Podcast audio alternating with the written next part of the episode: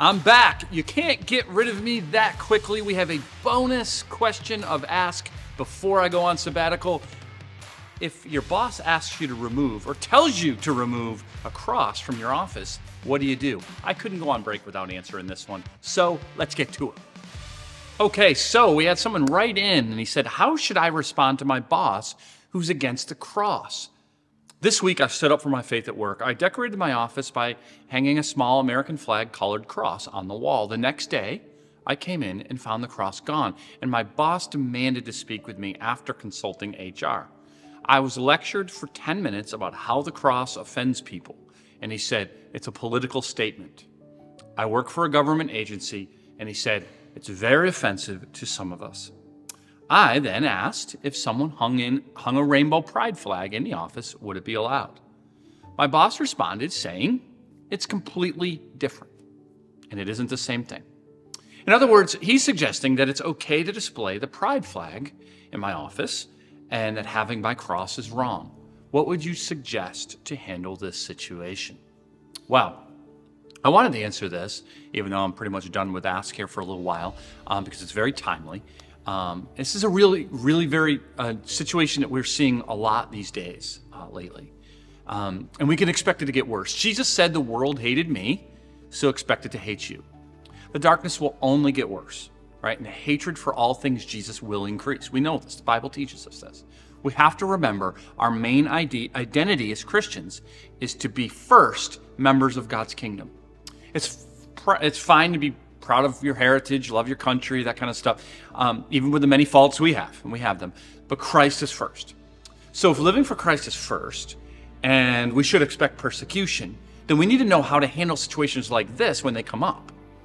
Right? Like, where do we just kind of grin and bear it with, you know, the love for our enemies, and where do we stand up for our faith? And I think it can be a very tricky topic when this real life kind of stuff, jobs, uh, are on the line. Well, see, here's the way I see it you have three possible, very cl- clear cut options and two possible in between actions steps that you could do as well. So let's start with your kind of clear cut options that I think you have. First, I believe you can say nothing and deal with the trials of living in an anti with an anti-Christian boss and workplace. And at this point, he's not asking you to do something that is compromising to living out your faith, right? It's it's annoying, it's frustrating, but to me, that's the line. If your boss tells you to do something or not do something that is sinful or dishonoring to God, you have to say no, despite what consequences may come your way, right? So putting up or taking down a cross does not rise to that level, in my opinion. You could quietly obey, it's one solution, and talk to your coworkers about it. Not gossipy or anything, but just make sure it's known. You feel bad about it. You'd like to display that, but you don't. But you won't because you're not looking to cause a lot of problems and angst in, in the workplace. It could be a peaceful opening to share your faith with your coworkers instead of possibly coming across as an angry or defiant Christian. Right. The second clear-cut possibility is to peacefully disobey. Put the cross back up, force your boss's hand. Tell him you respectfully disagree, and he has to do what he has to do. Keep in mind, this could, on one hand, uh, open up some great conversations with he and coworkers, but you do need to be ready for what the consequences might be, and that could be something to do with your job, maybe even losing it. The third clear cut option for you is to look for another job. Don't quit, I don't think, until you have a place to go. It's not at that level. But once you know, once you do find another place to go, make sure you tell everyone why you're leaving, um, peacefully and lovingly. Don't get angry, but tell them. Now, what about the in-between steps you could take uh, that, that you could try? One, you could ask to speak to your boss again, and instead of making it about the pride flag, ask him if a Muslim had a symbol of their faith, or a Jewish person, or maybe a Buddhist person, or uh, for that matter, would they receive the same treatment? My guess is he'll probably say yes, because that is usually less likely in our in our culture. Uh, but hey, make him say it, right?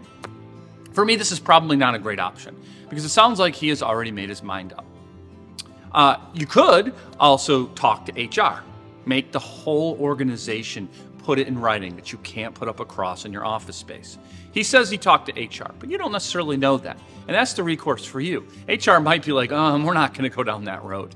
But at least make them take a stand, put it in writing, and if they back up your boss, you are now left with the, the first set of options, with the possible addition of contacting a lawyer uh, and seeing what your rights are. I probably wouldn't take it that far, uh, but you certainly could, and it could be within within your rights. Um, again, for all who are listening to this, we need to know that anger against God is the natural position of the fallen human heart. We should have great empathy for them. It's hard, but we should because they're lost. And we pray, we, we learn as best we can to love as much as possible without ever standing down from living biblical truth ourselves. Hopefully, this has helped. I pray that it'll work out and that Jesus is glorified. All right, this should be the last time you hear from me for a few months. May God bless you, and hopefully, we'll see you this weekend, my last time with the church, at least until I'm back from my sabbatical. God bless.